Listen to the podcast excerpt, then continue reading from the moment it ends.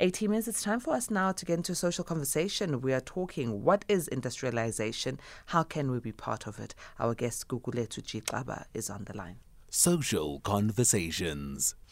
Nonkosi, thank you so very much for joining us. Uh, you are the chairman of Adamo Holdings and also Amandla Omnotho, a great man to speak to when it comes to inspire, inspiring uh, business ideas and knowledge. Thank you so much, uh, Mpemba. Good evening to you, the team in the studio, together with the listeners of SAFM. So, Nonkosi, we are talking industrialization. And uh, earlier I was saying that in South Africa, when I go to our traditional uh, industrial areas, right? You drive around them at Germiston and Gauteng, I'll name some in Springs and Brakpan. You know, you, you drive around and you realize that a lot of the buildings have now become white elephants, dilapidated, not being used. And this has caused the, the rise in unemployment. Why have we found ourselves in a place where industries have closed down as a country? Thank you so much, Mantul. Maybe to put this in context, I think it's very important to understand where South Africa is in terms of the standings, uh, the standing uh, uh, among the nations of the world. We are regarded as the sort of like uh, developing a country uh, and a country with huge prospects for growth. If only we could do the right things in terms of ensuring that we position ourselves internally uh, in terms of industrialization, as you have said, particularly industrialization more than anything else, where we are seemingly seen to be adding value to our goods and making sure that uh, we create jobs, we identify those sectors in the manufacturing space. You remember in economic terms, uh, when you talk economic aggregates, you've got your primary sector, uh, secondary and tertiary sector. Uh, as much as our GDP is being now driven by the tertiary sector, which, in, which is to, to do with services, but that in between element, which is the um, uh, secondary sector, which is manufacturing, is lacking in our country so much so that, as you have already highlighted, that you see buildings, uh, industrial parks not being fully used, you'd realize that the biggest problem lies within our country in terms of implementation of the policy framework that uh, already we have drawn up because I think we do have very good policy framework in place in terms of activating manufacturing, but the key thing is are we doing it or are we willing to really uh, jack up and, and really take that uh, uh, you know advantage of manufacturing locally, thus creating jobs. So let's let, us let us get to a discussion around uh, the the various um, uh, industrial revolutions that we've experienced. We've gone through one, two, and three, um, and and some have even forgotten the great strides that you know industry has gone through. And here we are in the fourth industrial revolution, while other countries are already speaking fifth and sixth. But uh, talk to us about them. Yeah, you, you see, uh, the the issue here about, as I've already highlighted uh, now, about the the framework in terms of industrial uh, policy. I, I you, you mentioned Ekurhuleni and other places. I'm, I'm privileged as well to, you know, crisscross this country to look at what exactly is happening and what I think should be happening when it comes to how we need to grow our economy. But most importantly, uh, decimate this highest unemployment that we have. And I and I, and I, I have a sense when you when you look at uh, our uh, provinces because you know each province has got its own strengths and uh, each area has got its own strengths in the entire country and each area is well mapped out. You know south africa is so well mapped out that it is known exactly where minerals and what type of mineral is where in which province and what belt is flowing anywhere whether whether you're talking diamond or gold or platinum group metals and all of those things and that's South Africa for you.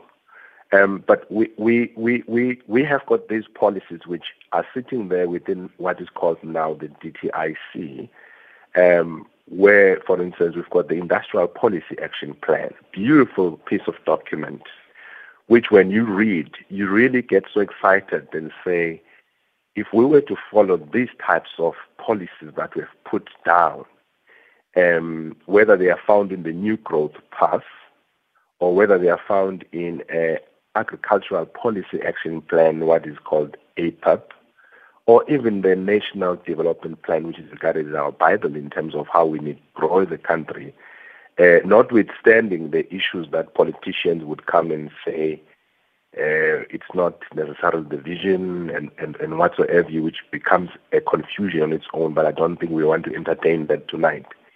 But the issue is we've got all of these policy frameworks which are in place, which do need to be implemented and which requires a very clear, you know, um, good focused leadership in terms of implementing those plans. I'll just pick up as an, as an example. You know, in 2019, um, there was a presidential working group.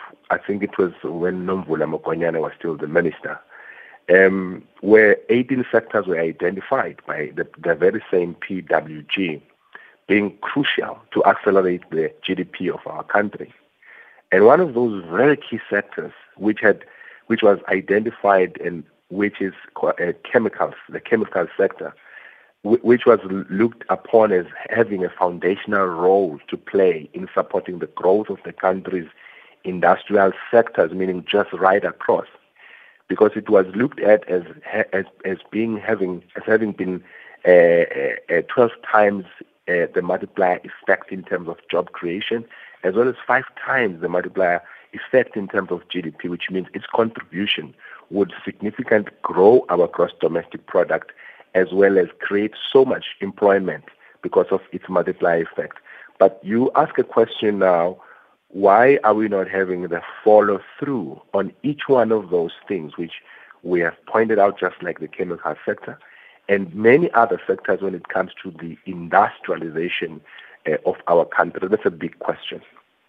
A teamers, we are talking industrialization, and uh, we are hoping that you, as an entrepreneur, are, are getting inspired, at least um, getting knowledge, so that you can pull up those bootstraps and, and, and forge forward because we need to create employment in South Africa. We cannot allow the status quo to be what it is. If you've got comments or questions around uh, the current state of where we are um, in, in, in business and industrialization, send those to WhatsApp number 0614 Our guest, Gugulethu G. Xaba, is uh, on the line to answer your questions. Now, Nonkosi, you know, when I'm looking at uh, um, and you also spoke about it, uh, the uh, industrial uh, policy action plan, uh, the new growth uh, path. Um, you know, the agricultural policy action plan. We've got so many. Um, the national development plan. We've got all these, all these plans. But execution of these plans seems to not be getting to where it needs to.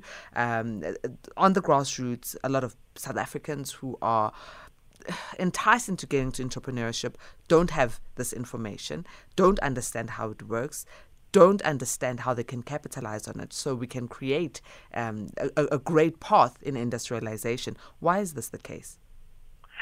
You see, Mantuli, besides the, the responsibility that each of us, especially as entrepreneurs and as active citizens, have uh, in terms of, um, or should have in terms of reading and understanding these documents, um, I think we've become experts in just producing documents after documents. You know, mm, what becomes mm. even very funny is you have the government and the same ruling party, uh, you know, uh, you know, leaders coming in and then coming and introducing something new on top of what already is there, which has not been implemented. And that's why that's why I'm, I'm, I'm uh, it may sound sarcastic, but it's true. That's why I'm saying we just love producing documents um, because we don't we don't follow through. Uh, it's as if someone who's coming in today must just discard what the other leader was doing yesterday, so that um, there's no continuation, and that's that's one of the biggest problem. But the other problem is has to do with sinusitis, that that disease of trying to work um, alone, whereas there has to be that cross-sectional working where you've got uh, that communication that should happen between entities of the state as well as uh, entities of the state together with the, the, the, people on the ground and entrepreneurs and kind of cascade that type of good quality information because you, you, you cannot make a very good quality decision if you don't have very good quality input. But but importantly, Mantuli, I think the, the, the issue of us being an, a developing country is very crucial to understand that if we want to see ourselves at the level of developed countries, um, as we would want to do, we have to understand that there is a formula to get there. One of those formulas is to industrialize our economy. And in industrializing our economy, there has to be very bold decisions that we take to sort of like do your uh, substitute industrialization and look at in the basket of what we consume, um, which is what we always talk about, whether it comes to uh, forestry or furniture, or whether it comes to the shoemaking, as we were talking at some point, but with over 280 million pairs of shoes we consume, it is sacrilegious to have to import 75% of all the shoes we consume, whereas we have got capabilities to produce locally. So if you look at just that, and and and all other subsectors of the um, sector of manufacturing, we are lacking, and we don't seem to be jacking ourselves up uh, from firstly the government because we, you know, somewhat government is very crucial in here because they are the sort of like referee, so to speak, that should assist entrepreneurship and entrepreneurs in this country. World over, there is no huge success that entrepreneurs have experienced without the assistance of government. Some people may say we're dragging government too much, but it is a fact and very empirical that globally you would need government, particularly in a context of our country that should come and play that particular role. But you'll have then uh, us being responsible as well and understanding how what those policies are. But implementation of those policies isn't isn't happening as it's supposed to be. Uh, Mantuli, that's my um, uh, comment. Let's go to our A teamers on the line. I've got A teamer Mike on the line. Good evening, A teamer. Good evening, Mike. Yeah, hi. Good evening, and uh, yeah, I'm just fascinated by, um, well, and also frustrated by the fact that uh, yeah we have so so much unemployment in our country. But I just wanted to just pick up on one particular point, and it was something you raised early in the in the conversation. Um, our policies in this country are not designed to attract appointment, uh, employment. Um, I, I, I, tried to bring uh, 200 jobs into this country, uh, about 100,000, uh, sorry, 100 million rands investment. Um, and I failed to do that because of expropriation without compensation. Um, we are not making ourselves as a country welcome to foreign investors. We're not allowing the investors to, to put their, their, their, get their factories here and build their factories here because we threaten them constantly with union activity, expropriation without compensation, and, and outrageous labor laws. Uh, I, I, I, I want to just say that no, I think we need to have a restart and a rethink about where we are going in this country. Employment is critical. It's not about land. It's not about anything else. It's about the dignity of work. And we, as a country, are not allowing foreign investors to come here with confidence and know that their factories and their investments here will be protected because we constantly threaten them with expropriation without compensation. Of course, one other thing is, of course, uh, BEE which is fine, all well and good, but doesn't sit well with an international company which wants to make its own choices as to who they put in as directors and board members. Thanks very much. Thank you very much, Mike, for um, the comment. You know, when I'm listening to you, I'm, I'm totally understanding where you're coming from, the frustration as a, a business person and having your business halted. And if the policies were set and they were clear and clearly outlined, it would be easy for international um, investors and local investors to, to, to, to put in their resources. But we need to realize and remember that our country is one that is so unequal because of our history. And some of these policies were set out to make sure that we we we, we equal the playing field, and um, yes, they are there, but the implementation is not always correct. We can't have a country where it's all willy nilly. Anyone comes in and ends up oppressing those of the country. So we do need some of these, but the implementation. Gugu, please come in here. Thank you so much, Mantuli. Thank you, Mike, for your comments. Um, and and it's understandable where you come from, mm. but I think Mantuli, you've answered it very well uh, when it comes to the extractive nature of our economy and the historical fact that we cannot shy away from. You see, again, when it comes to that point alone, um, the poverty is acidic, Mike. You, you, you see what is holding us in this country. It's just the, the small thread. That is my, uh, uh, you know, this is a small thread which is really assisted by your basic income grants. You go to townships, go to rural areas, see how many people are not working, don't have the means of production in their hands, especially when it comes to land. That that that will change your picture completely when it comes to how you view life in its real terms in South Africa. Um, so I come from rural areas and I've been struggling to get just one hectare of land to farm myself. You know, and and and uh, you can imagine how many people are still landless, even though there's some land that government has bought for people. We cannot deny that. But where I want to agree with Mike uh, uh, uh, emphatically is the issue of um, the environment at times that is not uh, accepting investors, even local investors. I'm not even talking foreign direct investors, but I'm talking local investors. The, Mantul, there's a case here in Durban, KwaZulu Natal where I'm not going to mention the name, and these people wanted to put up a, a tallest building, beautiful architectural building that would become truly amazing here in South Africa. And I, I, I'm one person who took them to all the authorities that you can name in the province and uh, having the investment and everything that you can think about. But one, they, you would meet uh, politicians who would keep promising and say, "Yeah, I will do it, we'll do it," and they don't, they do nothing. And you go to and the officials, and the officials themselves again would not move.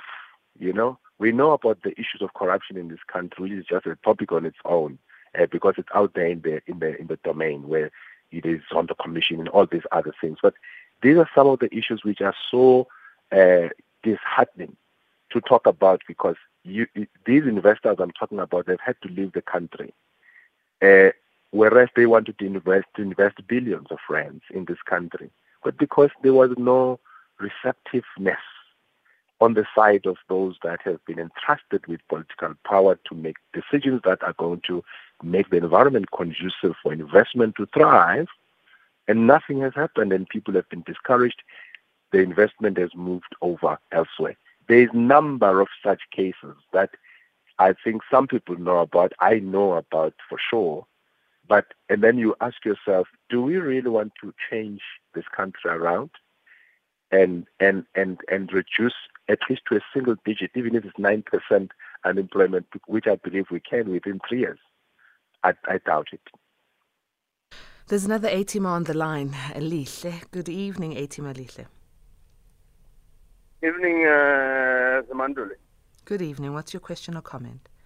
Uh, I just want to comment, and I want to say, you know, the bigger problem that we lack courage, companionship that determines company, that comes from unity between us, and the lack of political will.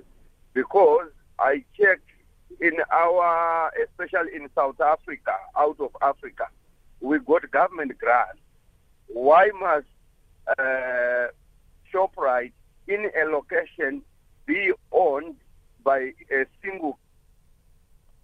We can easily take money from grant recipients, let's say two or three hundred of them, and get a ShopRite franchise in their name, and they as the workers, and all the shop and that shopping complex in any location under them, even on the taxis why are they not opening suburbs on their taxi ranks as big as they are, only by them as taxi owners? Because oh, most of these companies, they offer franchisees.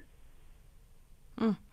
I hear you, Lishe. And you know, every time a mall opens up in our communities, uh, people get excited. They say it's job opportunity, yes. um, access to things very close by. We can literally walk. Kodwa, we have to be very, very cognizant of the fact yes, that most we of these supposed, most of these retailers are not black yes. owned, are not South African owned. Most of those uh, people who work there don't work on a permanent basis, don't have good or fair working conditions. Uh, and Mantuli, if we take all the money for these grant recipients, let's say 300 for a year, and we open a ShopRite for them, under them, they as the shareholders, as the workers, we easily eliminate a lot of grants.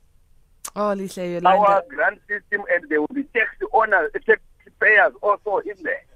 All right, Lisle, thank you very much for calling in. Uh, Gugu, please weigh in on uh, Gugu's comment, on uh, comment. Thanks so much, Patricia. Lisa, uh, your comment is very much uh, welcome. You see, we, we lack not just courage but vision at times. You know what you're talking about when you, when you're touching on malls. We, we are, I think, we are one of the top ten uh, countries globally with more malls than any other country, and and and we are we, we keep perpetuating and pushing this consumption economy mindset that we've uh, we've been accustomed to. And that is why we are talking industrialization today, because you you you'd come to a township, you see a, a mall, and and yet just go to Mlaz as an example. You'd find much just like in Gugulethu, just like in Khayelitsha, just like in Soweto. Generally, there's a lot of malls in our townships. And but go to Chatsworth. It's a township, uh, Chatsworth. But look at how many uh, hubs of manufacturing are around there, and which which which should give you an idea that we simply are pushing the consumption economy instead of productive economy, and if, sooner or later some of those malls may not be sustained there for the longest time because they they have to really be sustained because there is some production happening there. So just like how Johannesburg, as an example, was established, it was established out of the mines because there was production happening in many big cities for that matter. Um, the coastal cities like Durban, because of the, the sea and the harbor, and the, the, the, the, sort of like city gets established. But I, I, I don't know the type of the, the, the development that we are going to have when we simply prop up malls everywhere to simply encourage people to be consuming and yet we are not uh, creating productive assets that are going to sustain those uh, consumption assets like the malls. So this is a very valid point, which more than just black people participating in those malls, it must be structured. Uh, th- that whole economic architecture must be structured in such a manner that it is balanced. There is productive assets as well as those assets like malls. Nonkosi, I've got uh, two voice notes that I'm going to close up with uh, before um, we go. Hi, Patricia. You know, most of the attitudes of people like Mike are the ones that make people vote the corrupt ANC and EFF. Because when they talk, they talk as if apartheid never happened. They talk as if uh, Group Areas Act never happened. They talk as if Mike and or his father or his grandfather was not given preference based on their skin color. Now he thinks that that yes, ANC failed to do all of that, but uh, to, to, to, to ANC failed in '94 to date to to to to to turn that around. But now Mike can see ANC failed people like him. But after seeing that, they still want to pretend that it never happened. No, man. Good evening, Patricia, and your guest, Carl from Durban. The trouble is, if there was a cooperative scheme launched for the residents of a suburb to own their own shopping mall, guess who would control it? Uh, a consortium of the construction mafia, the taxi bosses, the drug lords, and probably the police. And so much for that.